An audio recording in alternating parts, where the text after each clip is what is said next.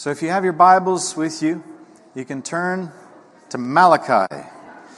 Malachi chapter 3. It is the last book of the Old Testament.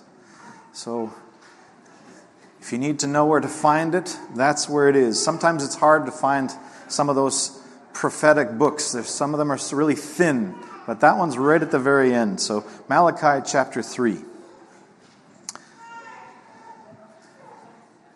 For the last two weeks, we've been focusing on what it means to worship, the actual act of worship.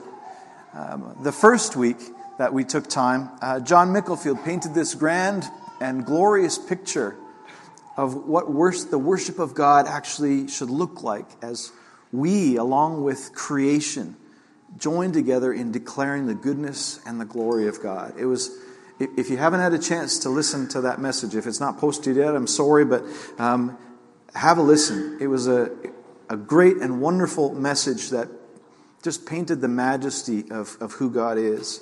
And last week, Norm reinforced that worship is, is much more multifaceted than just the simple act of singing a song uh, here on a Sunday morning. Um, I mean, he said that again this morning, actually.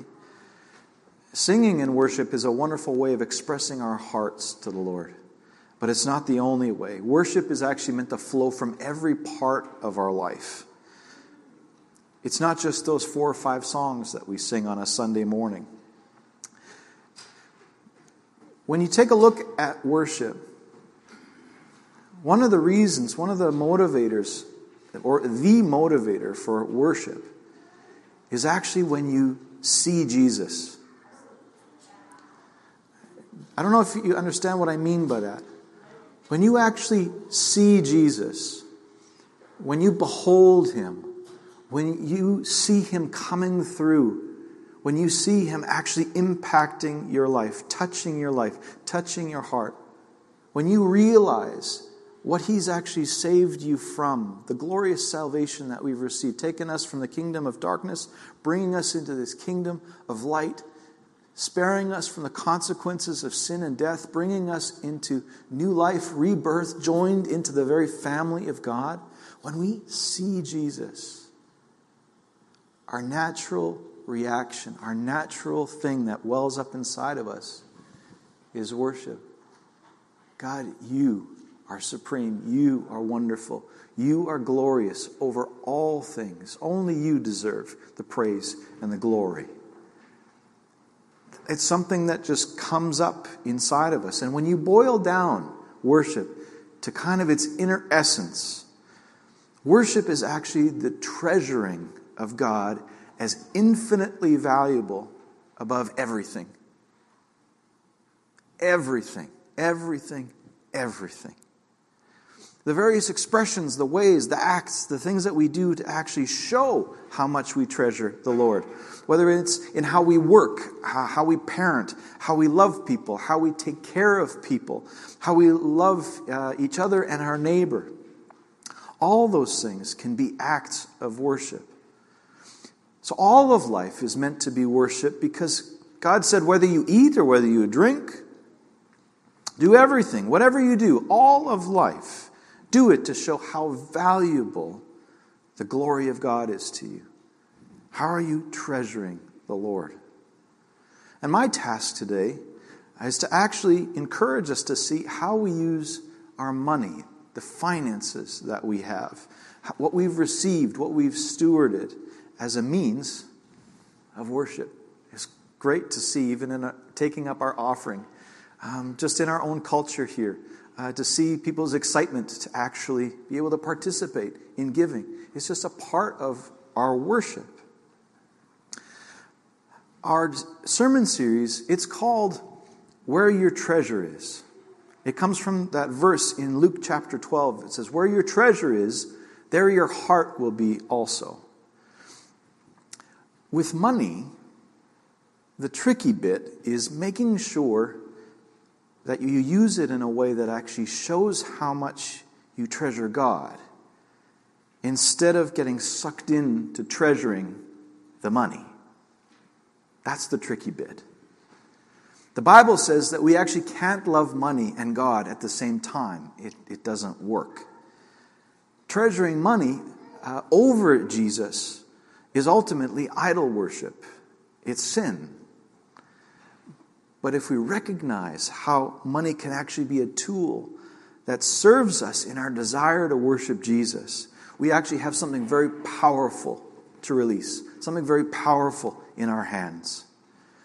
And as a question for you to ponder this morning, I want to ask you would you say that how you are currently using the money that you have, that it accurately reflects the way that you treasure Jesus? There's no judgment behind that in my statement. It's just simply an honest integrity check that we all need from time to time. Lord, how am I using those resources that you've given me to glorify you and to worship you? I mean, truthfully, our relationship with God can actually be hindered when we use money in the wrong ways. But it can also reflect the vitality of our walk with the Lord when it's actually properly used. Money can be a means of honoring the Lord. So, how can we use our money, the things that we've been given that way as financial resources, as an act of worship? Well, we're going to camp on that for a little while and ask ourselves Does the Bible actually teach how we can honor and worship God with our resources? Well, yes, it does. And you are in Malachi chapter 3. So I'm going to read that. It'll come up on the screen there as well. Starting in verse 6 of chapter 3. For I, the Lord, do not change. Therefore, you, O children of Jacob, are not consumed. From the days of your fathers, you have turned aside from my statutes and have not kept them. Imagine if you were the people beginning to hear those sentences. Oh boy, what's coming next? Return to me, and I will return to you, says the Lord of hosts. But you say to me, How shall we return? Will a man rob God? Yet you're robbing me. But you say, How have we robbed you? And the Lord says, In your tithes and contributions. You are cursed with a curse, for you are robbing me, the whole nation of you. Bring the full tithe into the storehouse, that there may be food in my house. And thereby put me to the test, says the Lord of hosts. If, see if I will not open the windows of heaven for you and pour out for you a blessing until there is no more need. I will rebuke the devourer for you, so that it will not destroy the fruits of your soil, and your vine in the fields shall not fail to bear, says the Lord of hosts. And then all nations will call you blessed, for you will be a land of delight, says the Lord of hosts.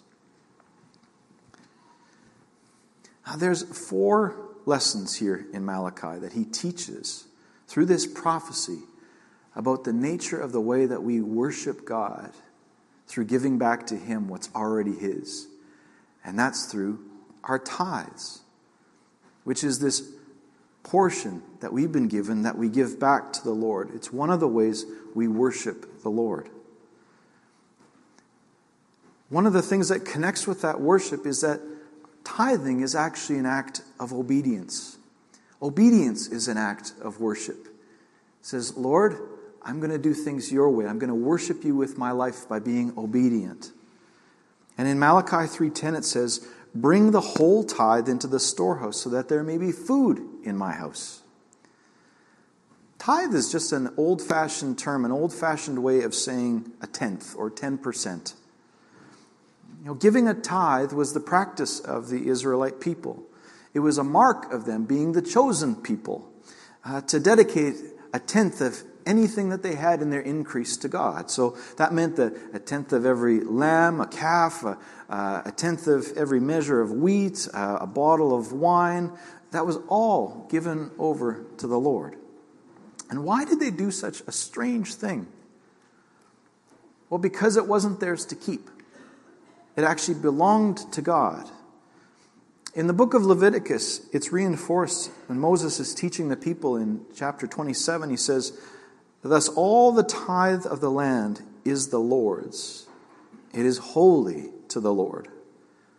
And that's why the prophet Malachi was rebuking Israel for actually withholding their tithe in the strongest way when he says, Will a man rob God? Yet you're robbing me. In tithes and offerings, that's how you're robbing me. Israel had actually broken a command, and God was actually bringing correction. He was bringing them around through one of his prophets. But do you notice the grammar here? It says in Malachi 3:10, it says bring. Bring the whole tithe. That verb's imperative. It means the tithe wasn't just a suggestion or an option, but it was an instruction. It was an actual command, something to be obeyed. Um, Billy Graham once said, he probably wasn't the first to say it, but he said, when we tithe, we aren't giving it all. We're only giving back to God what already belongs to Him. But how did these people actually give it? Well, in the Old Testament, they physically gave it to God's representatives. It was the Levites. They were this whole tribe of people that God and Moses had actually set apart from all the other tribes to minister to God before the people and to the people. Um, the Levites were the people who were at the temple who sang and worshiped around the clock. Uh, they were the ones who were the only ones able to be priests among the people at the temple. They were the ones who offered the sacrifices and did all the work that was there. They were the ones who taught the law, who taught the people what God had said and how they should follow after him.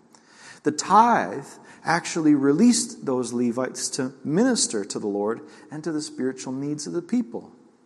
Their job wasn't to farm, their job wasn't to manufacture goods. Their, the tithes was the thing that actually sustained them in their priestly role.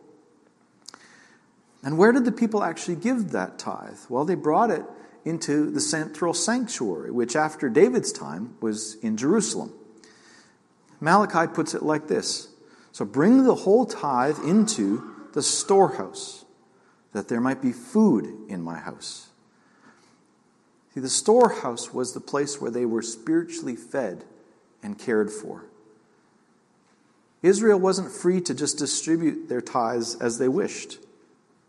It was directed to a specific place for a specific purpose. So, putting all this together, we might say that the tithe is the first tenth of all that we have, a holy portion that's actually given in worship out of obedience to the Lord, and it's directed towards that local place of worship where we are for that specific purpose of releasing men and women to serve God and to minister to Him and to people. There's lots of places and fantastic things that we can partner with and give towards in the kingdom of God. Um, in your homes, you are the ones who get to decide before the Lord and choose where your resources are going to go, uh, not me. Uh, however, I, I want to just distinguish between tithes and offerings. So, to function according to its design, a tithe is actually meant to be brought into that storehouse of that local body, that local place where you are fed and ministered to in the body of Christ. It's a principle of Scripture. I, I, I, want blessing to flow in your life because you're actually being obedient to God's word and the way that He's actually set things up. Because when you give that way, it actually releases a blessing into others' lives and it releases a blessing into your life as well. Don't short circuit the blessing. I mean, it's not about a budget, but every item, every line item in Gateway's overall budget is an act of faith. We don't know what is going to come in by the end of a year. We, we don't know. In faith, we take a look at the things that we believe God is doing and we go, okay, Lord, in faith, we're going to step out into this year and ask you to meet us. Each item is only possible because the Lord actually continues to work by the Holy Spirit through the generous people of Gateway to bring those financial resources that are needed in to accomplish the vision and mission that He's given to us as a church. I mean, this past year we saw an amazing provision as the Lord took our simple loaves and fishes and he multiplied it to see that there was enough in his house, that there was food for the people. once you've been obedient with your tithe, well, that's when offerings kick in. An offering is actually what you've decided in your heart to give over and above your tithe to the things that are actually outside your local church. You know, blessing in, in a variety of ways. Bless you for investing in, in various ministries and uh, missions organizations, people, uh, causes, whatever that is that the Lord's put on your heart. Worship God with your offerings when you invest this way. But don't divide and fragment your tithe. Sometimes people say, well, but Pastor, well, aren't we just, aren't we all part of the body of Christ? You know, I get fed in a bunch of places. Isn't it just one big storehouse? Well, in a sense, yeah, I can see that, but the Lord's actually designed things and planned things to work in His kingdom to be accomplished and carried out by the local church, the place where He's planted you. He's placed you there not only for worship and community and relationship, but He's placed you there in order to invest in the local expression of what He's up to in the world around you in that place our, our kids here, our youth here, our community, our neighborhood, the newcomers in our EAL classes, they're all blessed as we make that choice to invest uh, in the things that God is doing amongst us, and He multiplies it here at South Osborne. Um, in a very practical sense, if everybody divides their tithe to wherever they kind of see fit, well, then it actually waters down everything else and how everything else actually gets accomplished. So, in essence, that tithe is what's the Lord's invested into your local place, and you give freely with your offerings over and above that tithe to whatever the Lord puts on your heart. So, tithing, worshiping God with our money, you can be obedient with your money in how you walk down the street. Maybe the Lord says, Hey, that person right there, I want you to pay for their groceries. Oh, well, but Lord, I only have, yeah, I know. I want you to pay for their groceries. Am I going to be obedient or am I going to open up my wallet? You know, that person, sometimes we look at people that are standing on the corner at the intersection with their signs. Uh, it's very easy to go, wow, they've been standing there for the last four months and their situation hasn't improved any. Um, they, they keep coming back to this particular spot. Uh, I wonder if that's working for them right there. And all these different kind of judgments can kind of run through a mind about what's put that person in that place. But what happens if the Lord actually pushes past your particular judgment of that person and says, Yeah, but you know that bottle of water that you have sitting beside you? Why don't you roll down the window and pass it out? Maybe the Lord actually does want you to take that change tray and give it. Whatever it is. Are you obedient with the resources that God's given to you? I'm trying to just connect it into tithing because that's one of the most practical ways uh, in the body of Christ to actually keep investing uh, in what and multiplying what God's doing. The second thing that in Malachi that it teaches us is it is actually an act of worship. It says, He will purify the sons of Levi, refine them like gold and silver, so that they may pre- they present to the Lord offerings in righteousness. Return to me, and I will return to you, says the Lord of hosts. But you say, How shall we return? Meaning, how should we worship you? How can we make this right? How can we exalt you? And then it says, well, in tithes and offerings. It's not all about the money, but God was bringing correction to something that they weren't doing. God's challenging them through the prophet Malachi so that they can actually bring this acceptable offering of worship before the Lord to come close to God again. They'd been disconnected. Tithing isn't paying our dues, it's not making a charitable donation, it's not even being generous in a sense. It's just giving back what, to God what's already His, as well as being an act of obedience. It's an act of worship. The clearest mention of this is actually way back in Genesis 14. Abraham, he's just been on this big military campaign, uh, and he's able to rescue his nephew Lot uh, away from his captors. The battle's been successful, and Abraham is on his way home with the spoils of all the battle. And as he approaches Jerusalem, there's this strange figure that meets him on this path. It's Melchizedek, the king of Salem, it says. His name actually meant the king of righteousness. His title means the king of peace. Is there anyone in the Bible who you've ever heard those words used about? Jesus, perhaps. Well, as that name suggests, many people look at this passage and see Melchizedek as a, the fancy theological word is a Christophany, meaning another way of saying an Old Testament appearance of Jesus himself there on the road with Abraham. And watch what happens as Abraham returns from this battle and he encounters this high priest. It says, And Melchizedek, king of Salem, brought out bread and wine. Now he was priest of God Most High. He blessed Abram, and he blessed and said, Blessed be Abram of God Most High, possessor of heaven and earth. And blessed be God Most High, who has delivered your enemies into your hand. And then it says, And then Abraham gave a tenth of everything he had. I want you to just notice the crossover. Melchizedek refreshes Abraham with bread and wine, and then he blesses him. And then in return, Abraham gives a tenth of everything that he has.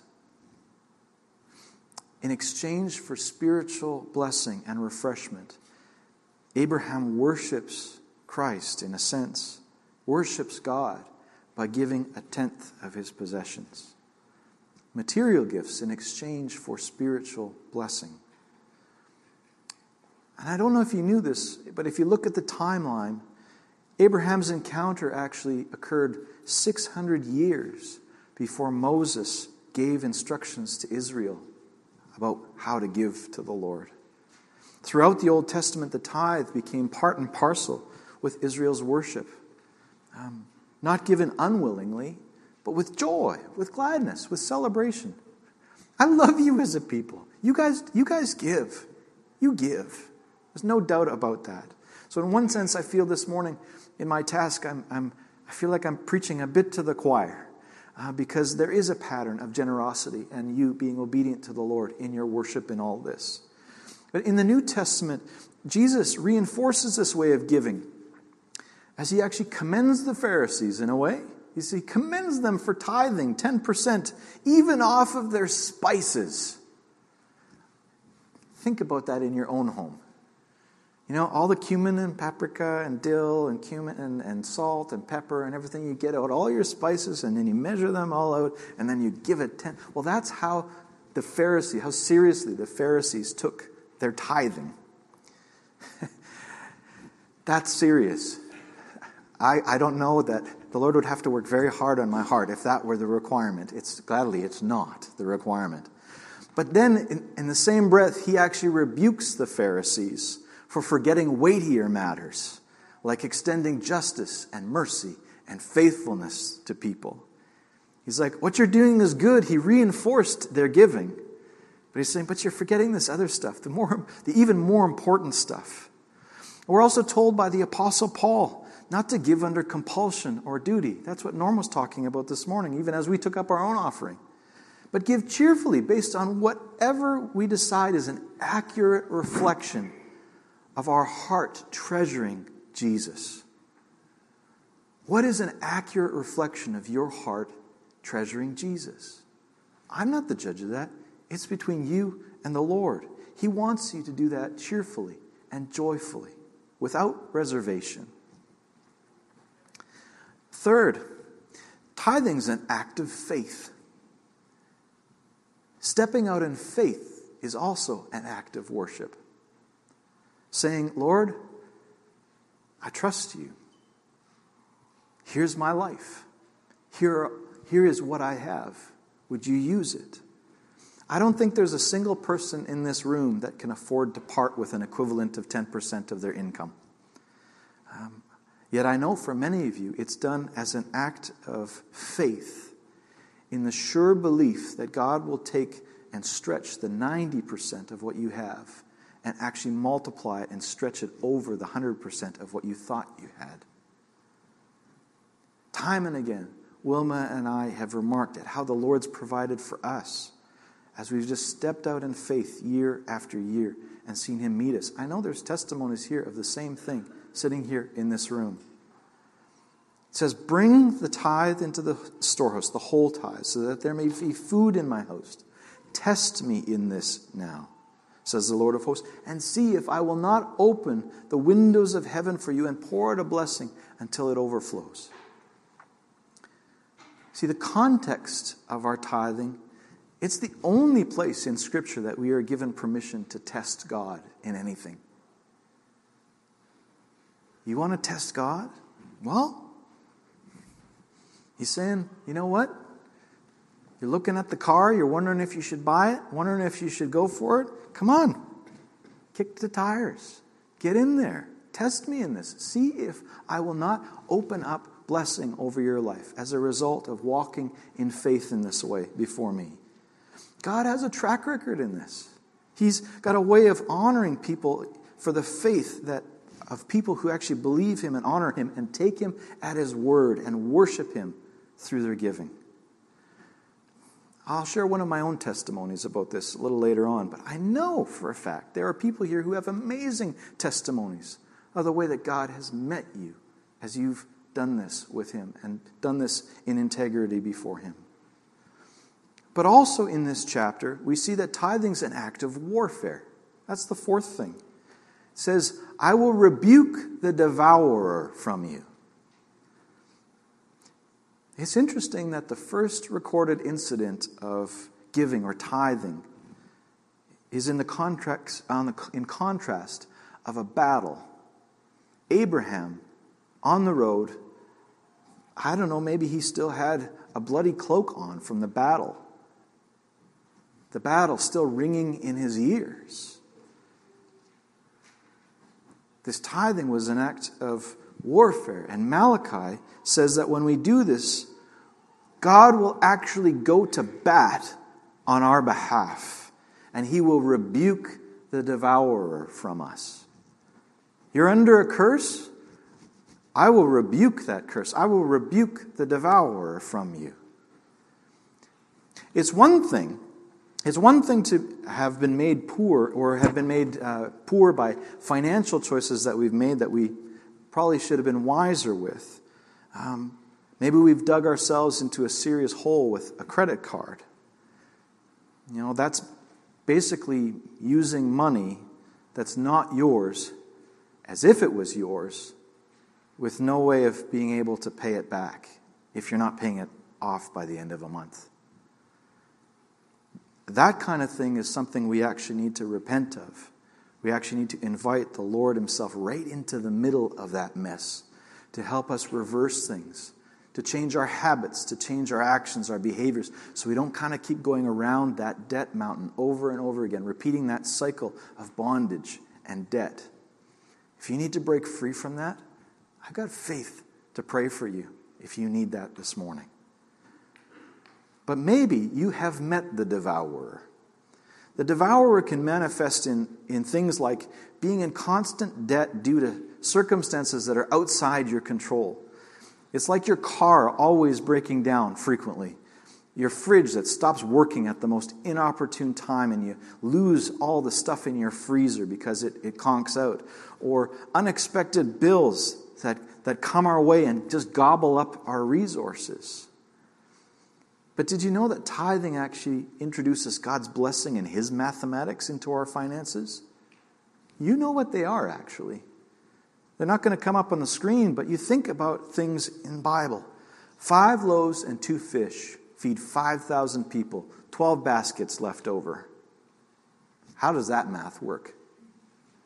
Seven loaves, few fish, 4,000 people, seven baskets left over a flask of oil that keeps flowing and flowing and flowing to every jar in the household until there's no more jars to fill up. And it actually helps a widow and makes her into a woman of, of wealth and substance who can rise up beyond her circumstance.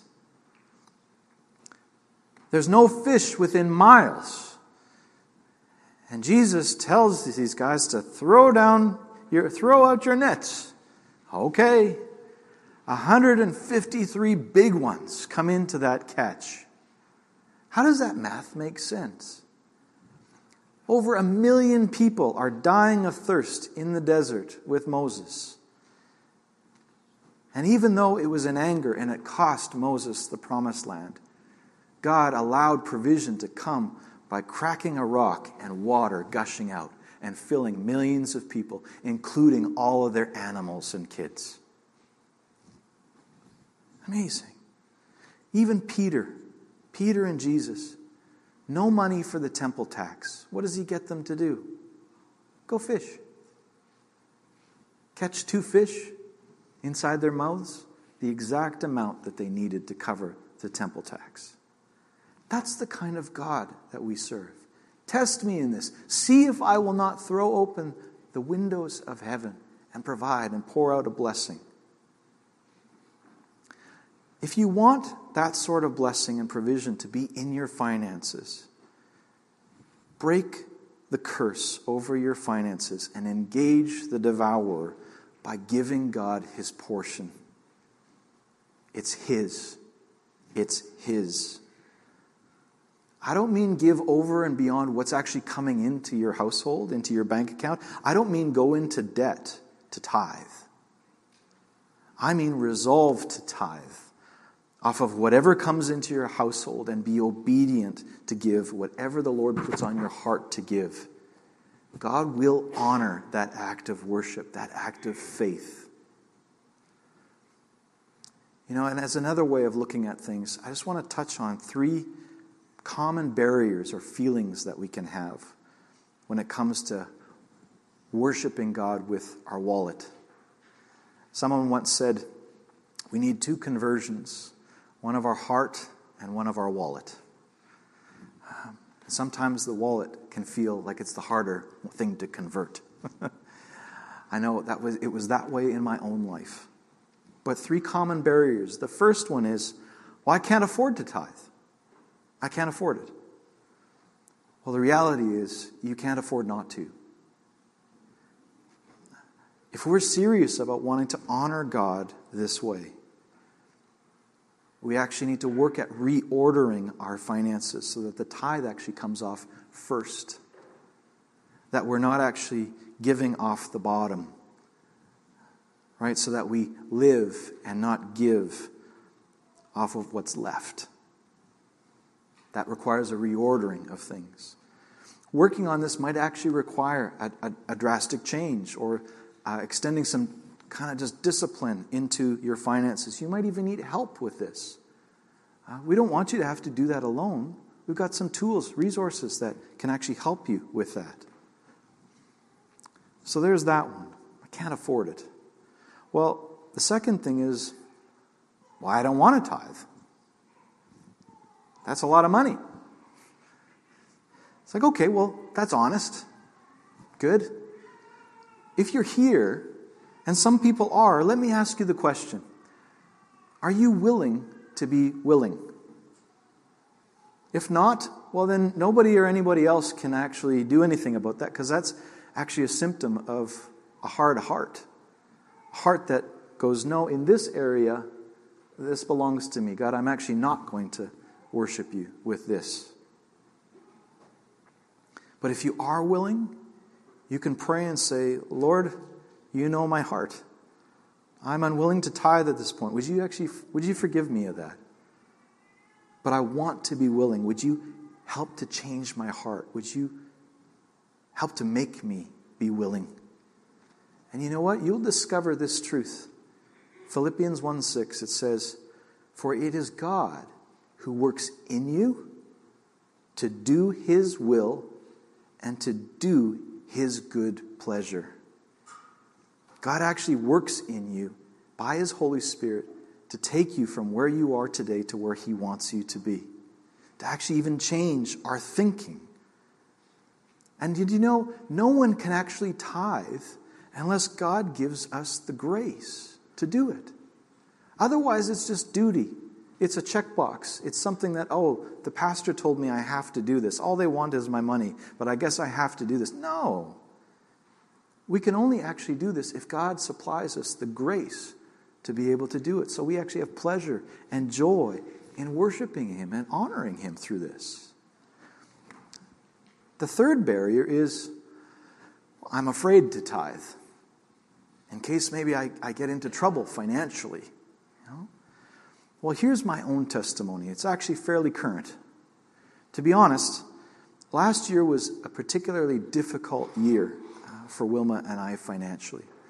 I don't say that to share this because I'm looking for any particular sympathy. Please know. We had made some choices in faith to adjust our work and our home life, believing that God had actually asked us to make these adjustments. And right after doing so, within a month, the financial floor and the savings that we had just dropped out from under us through unexpected and unforeseen changes and expenses, things that we could not have foreseen. And the effect was actually so great that there were times that I began to be, get afraid, actually. I was afraid of what might happen as a result of what was happening to us. But we never stopped tithing. Not because we were so committed to this local church, not because of any particular, you know, goodness or any particular um, goodness in us. It was, no, this is an act of worship. This is something that belongs to God. Whatever's still coming into our house, uh, we want to keep giving that. We, we didn't stop tithing, but we actually did decrease our tithe so that it was actually in step with, with what was coming into our bank account.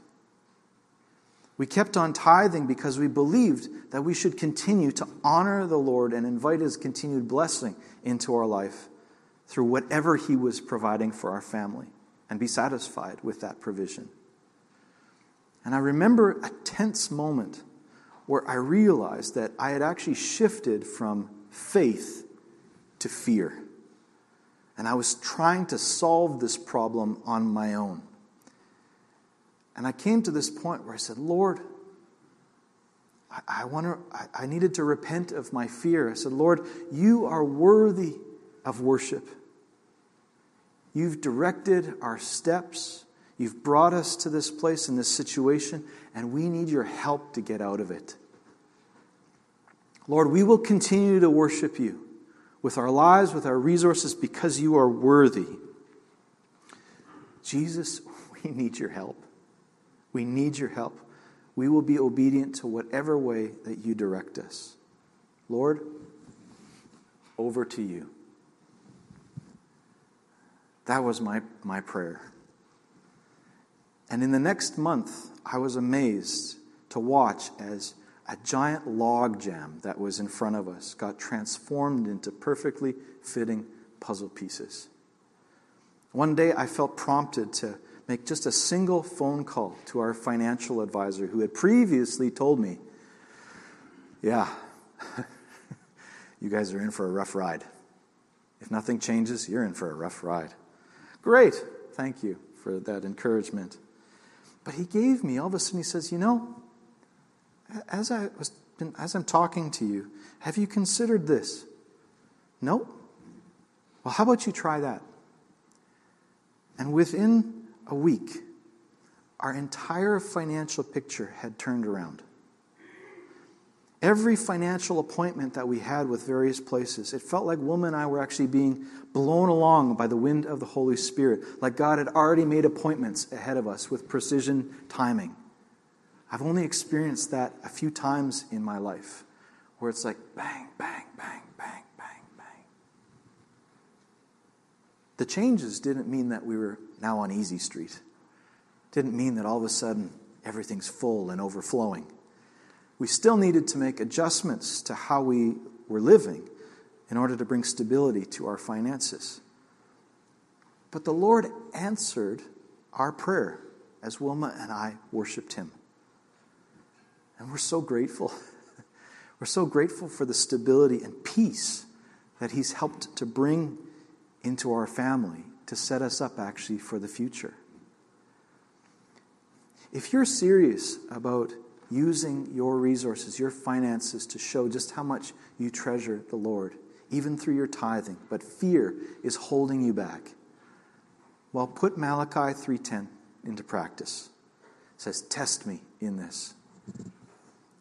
Do at least a 3-month test and see if God will not do exactly what he said to open up heaven and pour out a blessing until it overflows. I want to remind you of a couple of promises that we find in Scripture. Give, and it shall be given to you. They will pour into your lap a good measure, pressed down, shaken together, and running over. Seek first the kingdom of God and his righteousness, and all of these other things will be added to you. Don't. Don't worry about whatever you are to eat and what are you're to wear. I love this. For your Father in heaven knows that you need them. He knows that. My God shall supply all your needs according to his riches in glory in Christ Jesus. That's God speaking to you, speaking to us today about his glory and who he is. To bring this into land, like I said earlier, with money, the tricky bit is making sure that the way we use that money shows how we treasure God instead of getting sucked into the trap of treasuring the money. So, how are you personally doing at worshiping? How are you personally showing the Lord is your treasure with the finances, with the resources that He's given to you? What does that look like? It's actually beyond tithing, it's beyond those offerings. It's in those ways that, that we just are free and say, Lord, this is yours. How do you want me to use it today? Not, nothing today? Okay, that's fine. I'll put it away. But it, it's yours. When you, when you ask me to use it, I'll use it. I'll worship you. Are you functioning in a spirit of generosity as you give? Or for whatever reason, are you holding back? Can I encourage you as a church? I, I want to encourage you. I don't want to let you off the hook with giving, but I want to encourage you.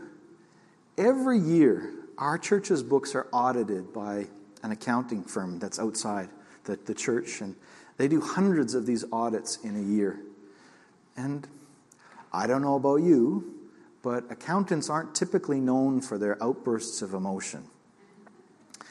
Um, but regularly, the people that come into our office, they look over the books and they remark and they say, just with slightly raised eyebrows, you know, they kind of go, hmm.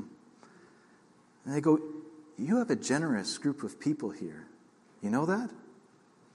And Kevin, our pastor of administration, he has the, the pleasure of being able to just nod his head gently so as not to overwhelm them and, and say, Yes, Yes, we do. It's, it's a blessing. It actually opens heaven over what we can do together as we do what the Lord's asking each of us to do to invest in the kingdom of God, and it multiplies everything all around us.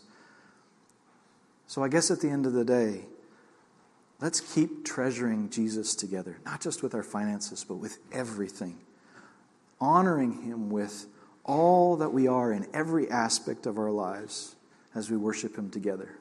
Amen? Let me pray. Worship team, you can come on forward.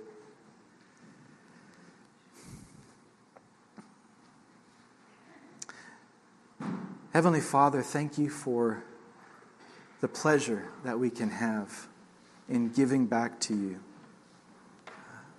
Lord, we're grateful for everything that you've done for us. Lord, if all Jesus ever did uh, was to die on a cross on our behalf, making a way for us to be reconnected back to you, to be free from the sin, free, to be free from the curse of sin and death. Lord, that would have been enough. That would have been enough. But you've done so much more for us yet. All the resources of heaven. You've actually seated us in heavenly places in Christ.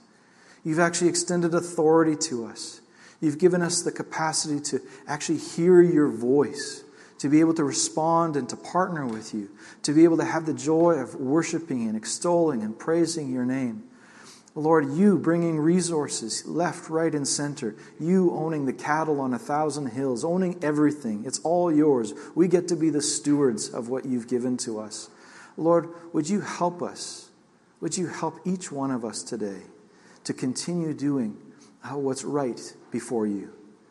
Lord, whatever that is, if there's anything that needs to shift in us, in our own hearts, Lord, would you help us with that today? Lord, would you take us from where we are? To where you want us to be. Would you work to transform us in the ways that we worship you? Lord, I've had the privilege of talking about just one of these areas. But Lord, we want you in every one of those areas so that we can worship you in spirit and in truth with freedom and joy and with expectation that as we partner with the God of heaven, we will see amazing things happen in front of us. We already have, we already do, and we thank you for the awesome privilege of being called your sons and your daughters, being part of your family, being joint heirs with Christ in your kingdom. Lord, one day you will come and gloriously redeem your bride. You will bring us home. And Lord, in the here and the now, would you help us to do whatever, whenever, and wherever, whatever it is that you ask of us, so that we would be a people who are known for our worship are known for our faith, for our obedience, and for our ultimately our love for you because you first loved us. We bless you, Jesus. Amen.